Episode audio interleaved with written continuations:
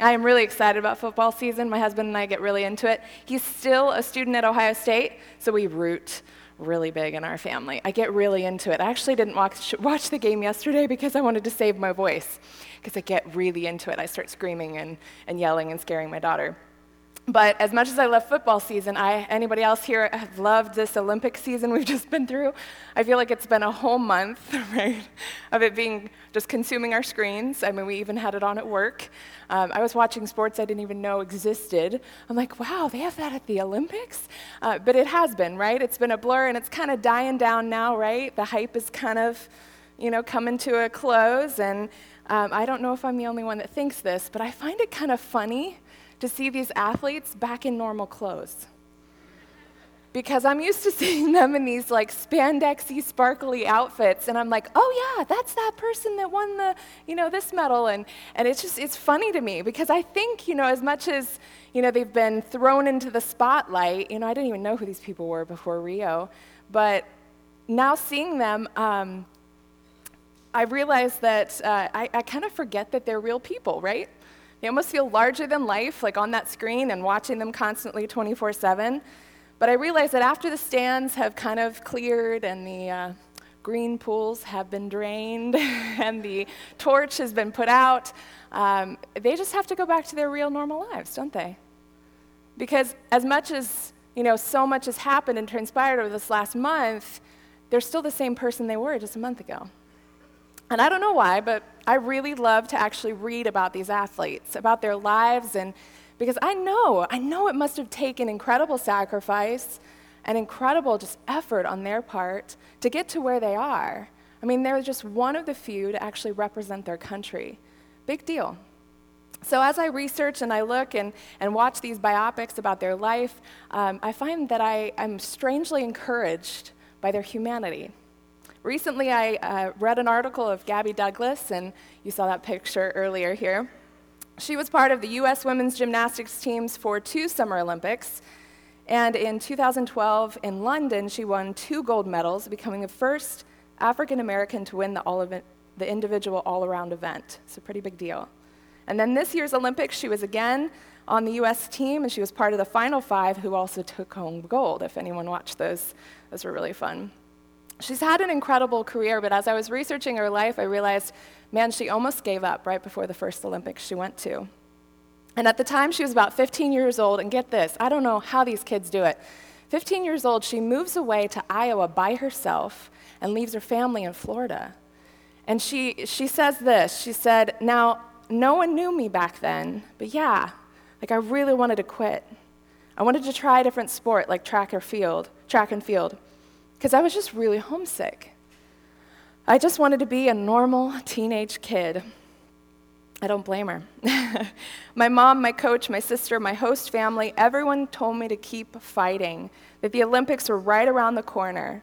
And my brother John, who is my closest friend, kept telling me to keep fighting and pushing along. And a couple days later, I went back to the gym and I was on fire.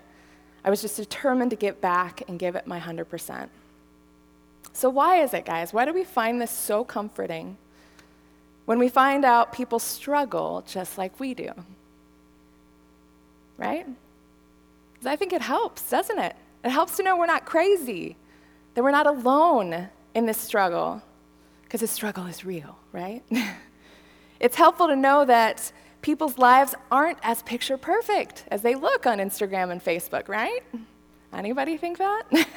In this Christian life, it is not about who seemingly all got, got it all together or who's farther along. It's about not giving up. That's what it's about.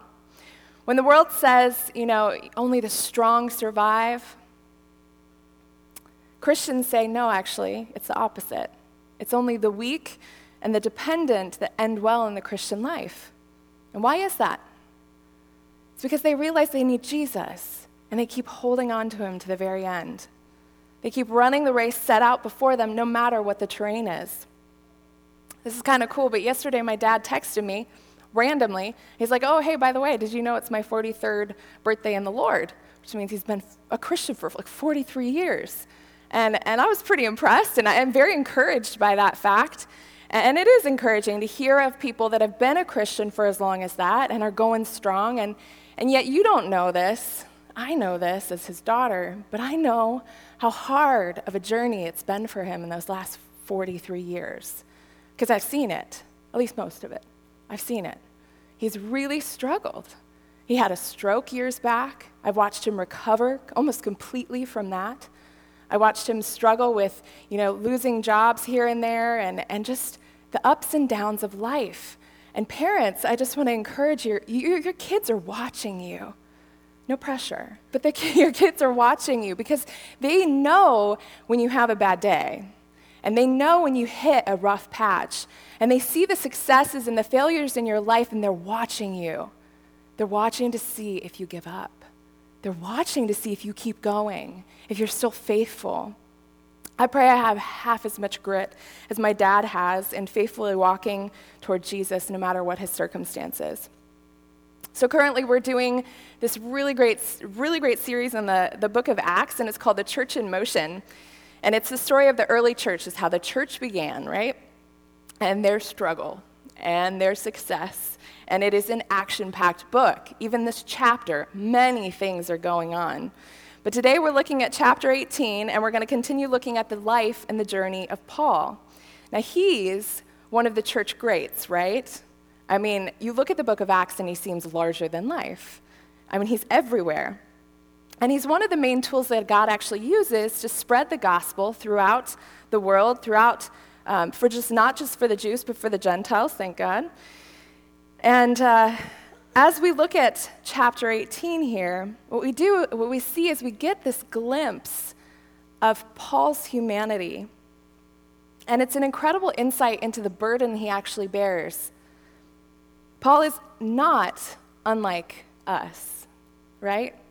And what affects us actually affects Paul too. And that's what we're going to see today. He wasn't some superhuman guy. He wasn't immune to struggle or discouragement. And he wasn't immediately sanctified like we almost portray him to be in Scripture. Do you get that? When he said in, in Philippians 4:11, I have realized over time I've learned to be content in whatever circumstances. That means, like, over the years, I have finally learned to be content. So it wasn't just right away that he's like, I'm content, let's go. Uh, and that's how we sometimes see Paul, right? As this perfect guy that's just, you know, nothing stops him. But today we'll see differently. What we see is God intervening in Paul's life when he needs it the most. And it's the Lord's encouragement that actually keeps him going. And I think this can actually give us immense encouragement today. So let's go ahead and pray. Heavenly Father, we thank you for this, this time and this space to just come and meet with you as a body. Thank you, God, for this church. I pray blessing on this church. And I just pray your presence would come even more right now. Holy Spirit, come. Mm. I pray, God, that you would you would just give us a refreshment today that we need. Lord, whatever has been dragging us down, God, would you lighten our load? Hmm. Would you speak to our hearts, God? Would we open? Would we be open and receptive to hear your voice today, God? We pray your words are spoken, not mine. In Jesus' name, amen. So before we dive into Acts 18, can I do a little geography lesson? Yeah? Okay, so I blew up these pictures so hopefully we'll be able to see them, okay? But I want to give a little background on where Paul's headed today, which is the city of Corinth. Paul would have had to travel about 50 miles west from where he was in chapter 17, which is Athens, to this chapter, which is Corinth. Um, Corinth was the third largest city in the Roman Empire, which is a pretty big deal. Um, it was almost 20 times bigger of a city than Athens. So think the difference from coming to Athens to going to Corinth. I mean, this city is huge. It had almost 200,000 people, uh, freedmen is what they said, and then about 500,000 slaves. So it's roughly like smaller than the size of Columbus. So it was really big back then. That's big for, for an ancient city. And what's interesting about Corinth is that the city is located just south of this very tiny little narrow isthmus I had to look up that word because I didn't know what it meant. But it's like a land bridge that forms um, between two land masses, the land masses of Greece here, modern day Greece. And it's about four miles wide, and you can actually see it on the next picture here. This is a modern day aerial shot. You see that line right through the middle? they finally dug a canal uh, between the two seas there so that they could have a, a, port, have a, a way of transferring uh, ships back and forth. And why is this so important? Because Corinth has two harbors. Big deal. One on the west, one on the east, thus commanding the trade routes between Asia and Rome. So they were obviously really wealthy.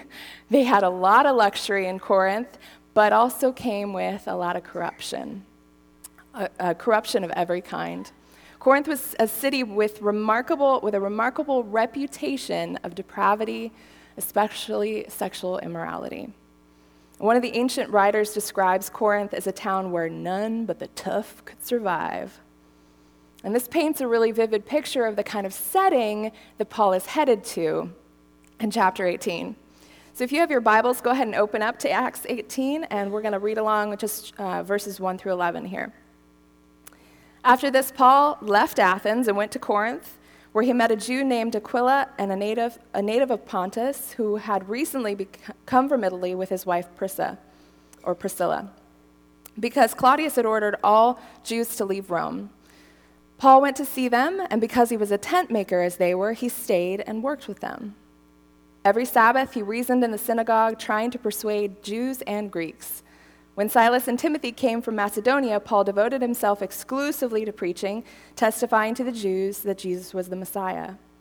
But when they opposed Paul and became abusive, he shook his clothes out in protest and said to them, Your blood be on your own heads, I'm innocent of it. For now I will go to the Gentiles. And then Paul left the synagogue and went next door to the house of Titus Justus, a worshiper of God. Crispus, the synagogue leader, and his entire household believed in God and many of the Corinthians who heard Paul believed and were baptized. One night, the Lord spoke to Paul in a vision Do not be afraid, keep on speaking, do not be silent, for I am with you, and no one is going to attack and harm you, because I have many people in the city. So Paul stayed in Corinth for a year and a half teaching the Word of God.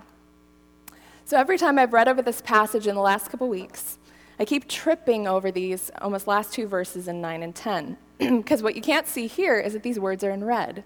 So if you had your Bible open, you notice there's actually red words here. Well, why is that strange? Because we know that's when Jesus is speaking. But we also know that he died and rose again and was resurrected 20 years before.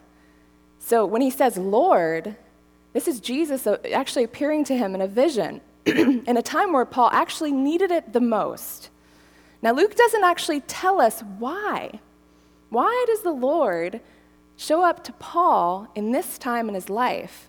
And what's interesting is this is about halfway through Paul's ministry.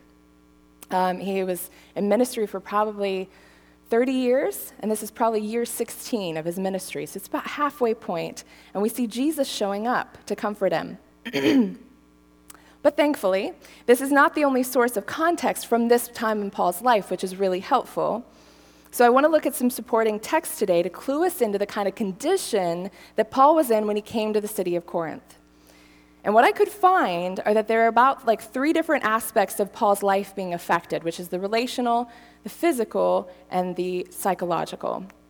So, first, what we see is he's traveling alone. Interesting. Because last week, um, if you were here in chapter 17, we, we hear about Paul being escorted to Athens to escape from Berea. And then they left him there alone to return for Silas and Timothy. And here he is by himself, facing one of the most daunting tasks ahead of him, one of the biggest cities he's been to, and he's all by himself. And the second thing we see is that he's physically weak. And we know this because years later, um, after already planting the church in Corinth, he writes to them recounting the first time he came to the city which brings us a lot of insight. So if we look at 1 Corinthians 2 1 through 5, this is what it says. And so it was with me, brothers and sisters, when I came to you, I didn't come with eloquence or human wisdom as I proclaimed to you the testimony about God, for I resolved to know nothing while I was with you except Jesus Christ and Him crucified. I came to you in weakness, with great fear, and with trembling. So he's alone, he's weak. And we also see a psychological state here. He's afraid. So, in attempts to understand why the Paul would be afraid Doesn't seem like a characteristic I really think of when I think of Paul, right? I looked up the words in Greek just to get a better understanding of what he meant, because are, these are his words, writing about what he was feeling, and it was really helpful. So if we look at the word weakness, it's astheneia, and it means of body and soul. It's an ailment or lack of strength that deprives someone of accomplishing what they would like to do. Not ever feeling like you have what it takes. Interesting. Ever gotten mad at your body for not keeping up with your plans? Uh huh. Anyone here have an ailment or an energy injury that's stopping them or slowing them down? Yeah, we know what that's like, don't we? Um, great fear. Let's move on to the next one. It means it's phobos in the Greek, and it means to flee or withdraw, feeling inadequate, dread, terror, and scared of evil. Really helpful. I think this is where we start understanding why understanding where he's headed really matters. The city of Corinth was a really powerfully dark city, and whether he's fearful of further attacks, right, or he's scared that, that a church plant might not survive here if he even tried, I don't know that, but I know these feelings. Anyone else? I know what this feels like. And then the last one trembling, tromos, nervous, quaking, anxiety, one who distrusts his own ability to meet requirements. Yep. Anyone ever been nervous? Everyone, anyone ever been anxious, right? Anyone scared of failure? I mean, come on, like, we're human. Yes, we all know what that feels like, and we can relate to this. And, and in these words, we get a glimpse of Paul's humanity because it's helpful not only to give us a context of why Jesus shows up right here in the story, but it's also really encouraging to us because the same things that affected Paul affect us too, right? I think it's also really helpful to see these words because it starts to unveil the tactics of the enemy, right? We see the enemy trying to stop Paul, trying to get him to give up, because the enemy is ruthless, isn't he? And he's always looking for an opportunity to kick us when we're down, because he's dirty like that, isn't he? Ezra 4 describes the strategy of the devil that he uses against God's people. It's to discourage the people and make them afraid, to work against them, and to frustrate their plans. That's so true. And usually it's when we're alone and it's when we're frustrated and it's when we're tired and, and it's when we have conflict and fear that the enemy starts to really discourage us, right? He starts to get us to doubt our calling and doubt the goodness of God. Because ultimately, what does he want? He wants to make you and I ineffective. He doesn't really care about getting rid of us, he just wants to make us ineffective. Because he knows we're already God's. He just doesn't want us to make an impact. He is scared of what you are going to do in the kingdom of God, of the role you play in the kingdom of God. So he wants to stop you, sometimes before we even begin, right? So, what gets us discouraged? What gets you guys discouraged? Rick Warren actually says this you don't determine a person's greatness by their talent or their wealth or their education. You determine a person's greatness by what it takes to discourage them. Interesting. now, discouragement is not a sin, right? It's just one of the greatest, more, most worn out tools that the enemy uses to get us to quit and to get us to give up. I'll just be a little bit honest here, but when I am weary and tired and worn out and discouraged, my boldness and my compassion go straight out the window. Anybody else? I try, it's weird, but I start conserving energy uh, by isolating myself, I start to withdraw. I'm not as willing to open and engage in conversation with my coworkers. I'm not as willing to go out of my way to help people or encourage them. It's interesting, but I, I start fearing losing the resources that God has entrusted to me, like my time and my energy and, and you know, anything that the Lord has really given me. And instead of just being a good steward of those things, I actually start just becoming a person of fear, scared, and just selfish. Just selfish. 2 Corinthians 7 5 through 6 says, and, and this relates a little bit more of Paul's thoughts here, so I'll just read it. For when we came to Macedonia, we had no rest, but we were harassed at every turn, conflicts on the outside and fear within. But God who comforts the downcast, comforted us. So, how did God actually comfort Paul in this passage? So, first, what we see is that God provides through friendship. And one of the greatest gifts of encouragement that God has given us, right, is what? Each other, right? One another in this life, our dear friends. And through some persecution in Rome, this couple, Aquila and Priscilla, really cool couple, uh, are uprooted and recently arrive in Corinth. And I don't think this is a chance encounter because what we know from Scripture is that Priscilla and Aquila become his lifelong friends. I mean, he, he not only works with them and lives with them, but he ministers with them. And for the next 16 years, they're in his life and in his ministry. And in the last days of Paul, like when he, he was writing the last book, Second Timothy, he actually, the very last paragraph says, Make sure you tell Priscilla and Aquila that I, that I love them. Like he, he wants to commend himself to them, of all people, in the last days of his life. And you can see the kind of friendship the, that they have here. So they also enabled Paul to work his trade, right? Tent making, which is also like leather making, depending on you know, the time. Um, they would do tents and other leather works, and it, and it enabled him to provide for himself, probably for the first time in a while. And uh, it's kind of like a true church planner, because an apostle is, is merely more than that, right? Just a church planner. And so he works during the week, and on the weekends, it says he goes to the synagogue and he preaches and reasons with the Jews and the Gentiles. True church planner. So God has not only blessed him with two new friends, but what's really cool is that he brings two old friends back into his life. He's finally reunited with Silas and with Timothy, who come with encouraging words about the growth of the churches of North. And you can just think, like, as much as Paul loves these churches that he's planted, his heart and his prayers every day are about them. So to hear actual word from Paul and, and from Silas and Timothy that they're doing well must have been really encouraging.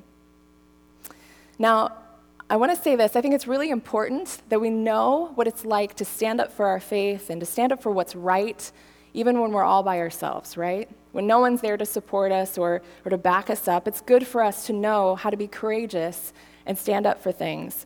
But doing life by yourself is not an option. That's just not an option in the kingdom of God because He's built us for community. We cannot do this life alone. And we need to remember that. And I think Paul must have remembered that in this time as well. I think it's important just not just because it's nice to have friends, but I think it's a really spiritual reality of having friendship and how, how important that is. And, and I have uh, I've experienced this myself. Um, one of the darker times in my life, which I thought would actually be a highlight in my life, was my last semester in college. And I went to uh, Europe to do a study abroad program, and I was so excited uh, to get to actually study art in the actual museums and not just on the textbook page.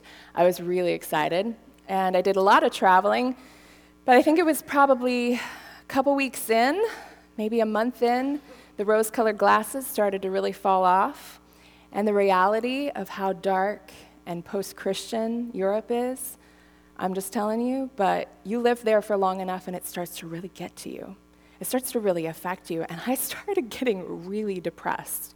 I mean, this should have been like the highlight of my year, the highlight of my college career. I'm getting to go to school in Europe. And it was dark. And I remember walking around like, what is wrong with me? Like, what is this? I feel like there's just this weight and this cloud. And, and uh, it wasn't until, and this is so sweet, it wasn't until I finally found a church that was an international church that spoke English. And I remember the first day I walked through those doors. And I can't tell you what a spiritual reality having community is because I walked in those doors and that burden that I was so like, un- like what is this, just lifted.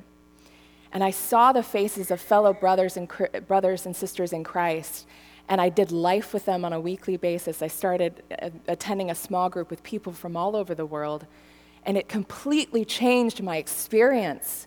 I had, I had a lighter load, I had a, a lightness that I didn't have before. And why was that? Because we're not meant to live this life alone. We're not meant to walk through life all by ourselves. We need the support and the community that God has provided us. because it, it enables us to carry that load together, not just by ourselves. so we see that God provides not only good friends and good community for Paul in his arrival to Corinth, but we see that God comforts Paul through his power and his grace. Did God heal Paul right away? I don't know. I don't think so. But I know that he gave him the power to get through it. It's called enabling grace, right? Paul had learned the secret that it wasn't to preserve and to promote your own strengths that you have, but it's to actually admit weakness and need and dependency on God, and that that is the only way to move forward in the tasks that lay ahead. In 2 Corinthians 12, 9 through 10, it says, My grace is sufficient for you, for my power is made perfect in your weakness. Therefore, I will boast, Paul says, and all the more gladly about my weakness, so that Christ's power may rest on me. And that is why, for Christ's sake, that I delight in weakness, in insults, in hardship, and in persecutions, and in difficulties. For when I am weak, I am strong. Such a backwards way of thinking in our world today. Grace means just really, it means help and, and protection from God from outside. It's not dependent on what we do and what we don't do. It's just simply because of God's provision and goodness in our lives. Eight years ago, um, Adam and I actually started a small group in our, in our house. Uh, it was a young adult small group, and we hosted it and we led it, and we knew it was, it was just a sweet group. We had such a heart for these people, a lot of new Christians. We were pretty young. It was like eight years ago, so I felt young. uh, we realized pre- pretty quickly on that the Lord wanted us to create this space for these people to really grow and to really receive from the Lord. So, in order to do that, um, we said, you know what, you guys can just, you know, hang out and stay. We're going to have time of prayer afterwards. But inevitably, maybe because we were so young, no one ever wanted to leave our house. So they would be there. I mean, we literally designated a, a kicker outer, and around midnight, she would go around knocking on all the doors in our house because people were hiding away with their little prayer groups. She's like, guys, like, sorry, I know you're praying, but you know, we, Adam and Heather need some sleep, so we gotta like wind up here. And, and inevitably, every single time we had small group, it was probably like one in the morning when Adam and I finally closed our doors and locked our doors and fell into our chairs in our rooms and just looked at each other. And no, I would not recommend that, by the way. Um, it's just not realistic for, for small groups. But in that season of our life and, and with those people, we knew that that's what God was asking us to do. And I can't tell you, as exhausting as it was of all the nights of the week, I felt more alive. It was so rewarding there was so much fruit. And Adam and I actually commented many times how we'd, we'd finally see each other after like six hours of not even really talking to each other. We'd finally see each other at the end of the night. We actually felt closer to one another then than we did even after a date night. Because we got to, we got to love on people together. We got to do ministry together. We were Aquila and Priscilla in it. That's not even a word. Um, but you know what I mean. Doing ministry together is so life giving. But what was so sweet is that we got to see this truth in action. We got to see God's grace, enabling grace to give us what we needed. Now, it was tiring and it was exhausting, but we had so much joy, so much fulfillment. So that leads us to our second, or our third point here that God comforts Paul through he, because he promises his, his actual presence and gives him peace and hope. And we remember seeing this in Acts 8 9 through 11. One night the Lord spoke to Paul in a vision Do not be afraid. Keep on speaking and don't be silent, for I am with you, and no one is going to attack and harm you, because I have many people in the city. So Paul stayed in Corinth for a year and a half, teaching the word of God. That's the longest he had stayed in any city, if you think about it. What do we need most when we're going through difficult times? Do we need, a, do we need somebody to give us advice on how to fix it? No, right? Do we need someone to tell us maybe why it's happening, why they think it's happening in our lives? Do we need someone to list all the things we should be grateful for? Sometimes you want to deck a friend like that. um, no, we need God's presence, right? We need their presence. We don't need their, their many words. We don't need their explanations. We don't need them to try to fix it. We need their presence when we're going through hard times, and that's the same with God. What's interesting here is that God doesn't actually tell Paul any reasons for why he's going through what he's going through. He doesn't explain anything to him. What does he say, though? He says, You will not go through this alone. Hebrews 13:5 says, "I will never leave you or abandon you." How cool is that? Because anyone here ever felt abandoned? Anyone here ever felt rejected? That's not God. And God won't do that. I know it's hard when we're going through really hard times. Uh, I mean, I have, I've asked this question many times like, God, where are you? You know, God, where are you? All I'm feeling is the pain of what I'm going through. Where are you? In Isaiah 49 16, it says, I will not forget you. See, I have engraved you on the palms of my hands. So what do, what do people do when they when they want to remember somebody? You know, like someone that's passed. Like some people actually get tattoos, right? They'll get tat who knows where, but they'll get tattoos to remember that person or remember something that they want to want to like commemorate. And what's so interesting here is that Jesus Jesus has these has marked us on the palm of his hands. And and where where do you think he got that? He got it at the cross, didn't he? And do you know that even in heaven right now where Jesus is, he still has those scars, he's not going to forget you. He's not going to forget you. He'll never forget you. No matter what you're going to face today and what you're going to face tomorrow and, and next week and next year, you've got to know that God is not going to let you face that alone. He's with you and He wants to speak to you. And this is cool. I want to look at this real quick. What does he actually say to Paul after he promises his presence? He says, No one's going to harm you. Whew, thank you. no one's going to harm you, for I have many people in this city. And what does that mean? I think it means that Paul realizes he doesn't see the whole picture here. That, that God has a plan that's bigger than what he can see. And that is a sweet hope for Paul in this time, because there's always more to the story that we don't see, right? Now, I have this really bad tendency, don't judge me, but I research movies before I go to them so I know what happens in the end. I do it. I do it every time. I think, especially like suspenseful, suspenseful action movies, I'm always like, I just need to know what's going to happen in the end. So, because I, I, actually feel like I enjoy it better, right? I enjoy it better when I kind of know where it's headed and I know, you know, kind of what's going to happen in the end. Horrible, I know. But as we know, tension goes down when you know the end of the story, right? Tension goes down when you know the end of the story. What we don't realize here is you know what? What would have happened if Paul had actually given up at this point in the story? What if he had given up? Let's just say he gave up on Corinth and just said, you know what? I'm just going to move on like I have every single other town I've been in in the last month. I'm just going to move on to the next place because this is way too hard. What if he had given up? I wonder if he would have had the friendship he had with Aquila and Priscilla. I bet he wouldn't have. He wouldn't have gotten to know them to that degree. He wouldn't have done ministry with them. He would have just left. And then the church in Corinth wouldn't have even been planted, right? He would have given up. The church in Corinth wouldn't even be there. And then we wouldn't have gotten 1st and 2nd Corinthians, right? Because much later on, he actually writes these letters, these two letters that we have in the Bible, to the church that he plants in Corinth. I mean, think about it, guys. Like 1 Corinthians 13, that's the love chapter. I mean, we wouldn't, we wouldn't have the love chapter. I mean, every wedding we go to, you know, there's the love chapter. I mean, we wouldn't have that. And I think there's, there's paramount, there's other reasons that are paramount for why it's so important that Paul doesn't give up here on the city of Corinth. That's why we've really got to trust that God has a bigger, pan, bigger plan and a bigger purpose at work in our lives. He wants us to have an eternal perspective, right? So that we don't just live for today, but we live in light of eternity. What's interesting is that you and I all have read the end of the story, haven't we?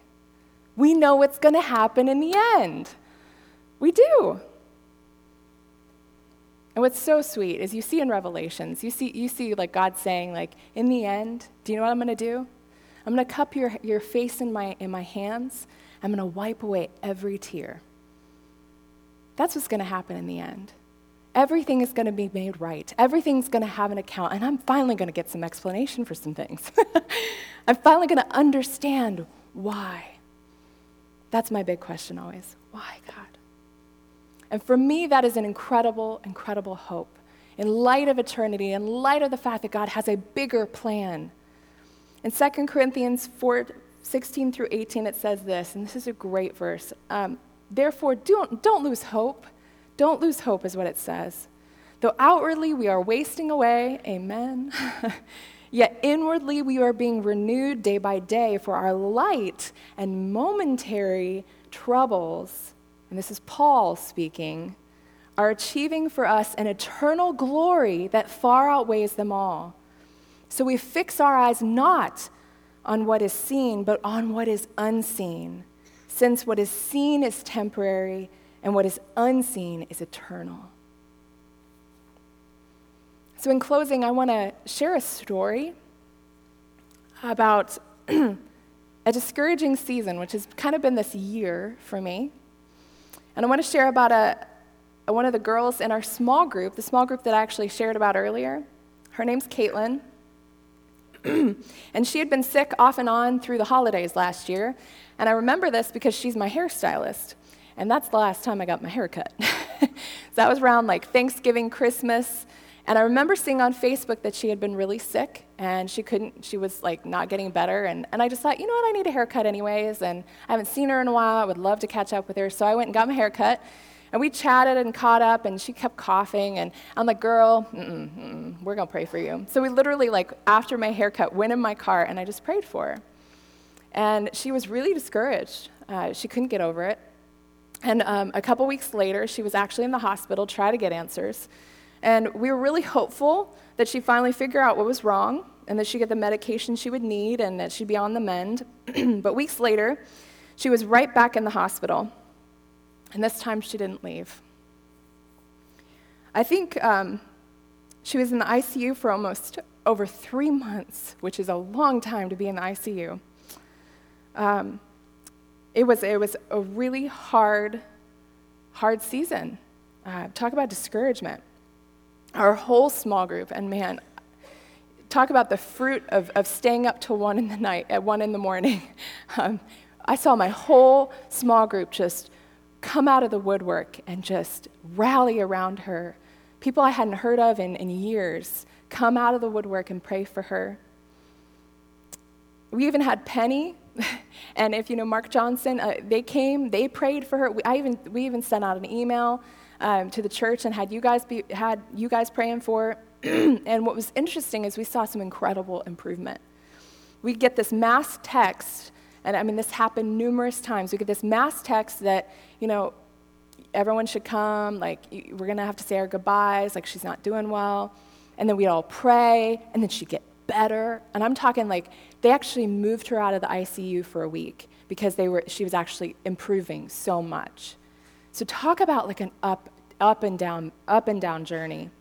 And what was really hard was watching her family ride that wave with her. talk about discouraging.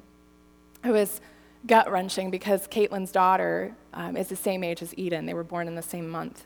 so it made it just even, even harder to watch. And around the end of June, um, Adam and I got a text. We were having dinner with a friend, and and it said again, like, guys, like, if you want to come, you better come now. Um, you're going to have to say your goodbyes. And, and we were just thrown for a loop because she had been doing so well that week.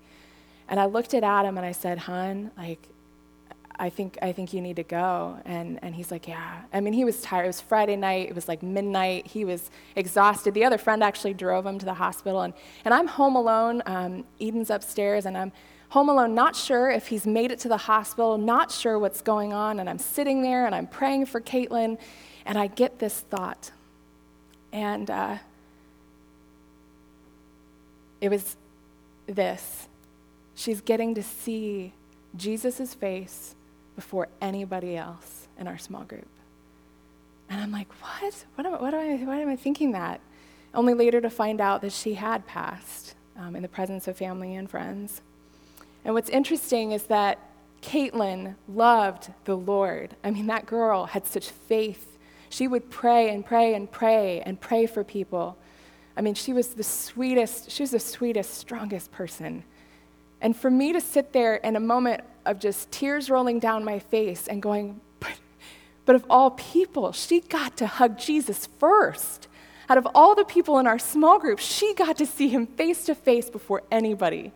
And there was something in my heart that just leaped, even though I was in a, in a discouraging and, and sad place. I had hope because I knew that wasn't the end of the story. So, why don't we go ahead and stand? I know uh, I want to share a, something I found that I thought was really interesting. Um, Jeremiah, uh, the prophet from the Bible, he wrote a whole book about crying. You know what that book's called? Lamentations. I mean, seriously, it is a whole book of just tears. I mean, this guy is crying nonstop. Uh, he's crying over Israel and the fact that he knows they're going to be going in captivity and they won't listen to him, and his heart is breaking. He's actually called the weeping prophet. Not something I necessarily would want to be known for. but in Lamentations 3:20, in the midst of crying again, he's saying, "My strength and my hope has perished. I've got nothing and I'm flat out discouraged." I'm like, "Yeah." I've said that before. But then he turns and he says this. Yet I call this to mind, and therefore I have hope. Because of the Lord's great love, we are not consumed, for his compassions never fail. They are new every morning. Great is your faithfulness. I say to myself, The Lord is my portion, therefore I will wait in him. The Lord is good to those who hope in him, to the ones who seek his face. It is amazing to me how one word can, can change where we're at, right? And as, as as God did with Paul in this passage today. It can make such a difference in our life. And as I've been praying over the last week for this service, um, I've sensed that, that we just, there's some of us that need a word of encouragement today. Amen? We need a word of encouragement today. So I've asked Michael um, to just to, he had a couple words, and then I have, a, I have one as well. And um, let's just go ahead and, and share, and then we'll have a time of prayer. So Heather said, just make some stuff up, make sure it's good. no, uh, uh, just asking the Lord for words of encouragement. So here's, I, I, just had a sense that there's people in the room that you've been praying, there's prayers that you've been praying over and over and over, and there's discouragement. And I had this, uh, this vivid picture of God took this person, took you, and opened this door into this room where you had all these, he had all these prayers on these shelves, and they were your prayers and every prayer, every container had a, had a sticker on it saying when it would be answered, how it would be answered, like literally mm. the time that it would be answered. I feel like there's people here today that you need to be encouraged that God is hearing your prayers and they're not just, you know, they're not fruitless, but they're, that, he, that He's working and that He has a plan. And then uh, just there was a sense, and this, this might be like a, well, I'll just say it, but it's a, I just had a picture of all these people standing and there was a line. And, and you're at a season in your life where you had to make a decision and it called for you to take to step across this line and it was stepping into faith. And really what it came down to is like do i really believe that he is who he says he is? Mm-hmm. do i really believe all that you know we talk about all that we read in the word of god? Do i really believe it? And i just felt that there's people here today that he's, he's calling you to step across that line. And that's an encouragement because I remember as a kid, this ad we used to have on TV about lotteries, and I'm not, not promoting lotteries, but saying you're never going to win, you'll never win unless you buy a ticket. It was something like that. And I just had a sense that there's people here today that you're on this, you need to step across this line into faith, into a situation at work or in a relationship or something, but that you're going to discover that it really is true and, and, and so, and then the third one was just uh, there are people here, I had a sense, people that you've been walking with Jesus a long time. And uh, again, I'm, God really speaks to me with pictures. I saw this picture of this huge mansion. and it was God's mansion. And you, when you said yes to Jesus, you stepped into this little this this room, sort of the first room in the mansion, and you'd been playing in there and, and, and you know experiencing something of God. And I just had this sense today that God was saying to people, like, you haven't seen anything yet. He's not talking about heaven. Mm-hmm. He's talking about this side of heaven. You haven't seen anything yet. And there's just I saw him opening all these doors into all these rooms. And so I just think there's people that need to be encouraged that it's that there's there's a lot of God and his goodness and his love to be experienced this side of heaven and, and he's he's inviting you into that. So thank you, Michael. And I had one um, as well. Um, over the last couple weeks, I've had this phrase in my head, and it has not stopped. And it's this um, from Scripture Greater is He that is in me than He that is in the world. And I feel like some of us just need to hear that word today. Um, greater is He that is in me, the Spirit of God in me, than the Spirit of this world. And, and in light of just all that's been going on, in our world, I, I, I sense that the Lord really wanted to speak a word of encouragement to those of you that's just been feeling like, I, I need to know that God is bigger in this. So, as Kaylin is, is uh, leading us in our last song, um, come up for prayer. Um, I really want to have people pray over you and just invite the Holy Spirit's presence. Um, my hope is that you wouldn't just take these encouraging words and stick them in your back pocket and leave. Because mere words, you just forget those, right? But not when you experience the Holy Spirit's presence and you hear those words. Those are lasting words that make impact and change in our life. So go ahead and start coming forward. We're going to have people up here that are willing to pray for you and just bless you and invite the Holy Spirit's presence. Um, oh, yeah. One more word. Um, I had a picture of, um, I, have gotten this picture several times through my life, but it was just uh, a broken heart. And um, with like this rope tied around it. And, you know, like God was just saying that um, I think there's people here that your heart's just been broken through relationships and through people and disappointments. And, and I just sensed Him binding hearts this morning. Um, and that he just wants to draw close and minister to you. So if that's you, if you're just dealing with a broken heart in the area of relationships, disappointment, um, people f- failing you in any way, I just felt like the Lord wanted to draw close and, and bind up broken hearts today as well. So come forward and, and receive prayer, and then uh, I'll come back and end our service.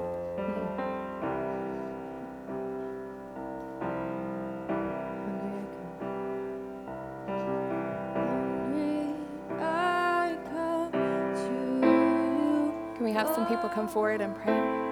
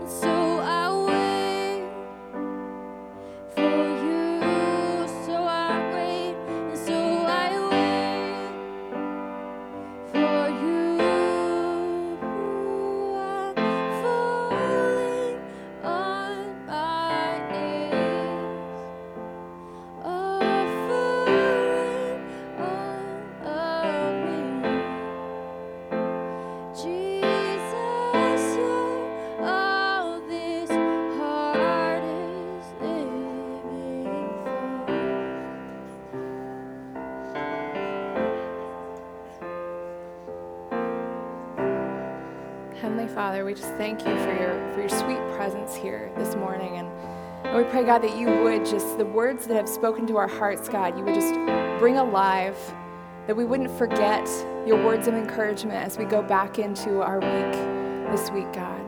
Mm. Just bring your truth to remembrance as we need it and the times we need it the most this week, God. Would you speak your red letters into our lives, God? That we would have hope for our future, Lord. That we would grab a hold of you with faith knowing how much we need you in our lives, God. Mm. We just uh, pray a blessing over you in Jesus' name. And we just thank you, God, for your, for your faithfulness in our lives. In Jesus' name, amen.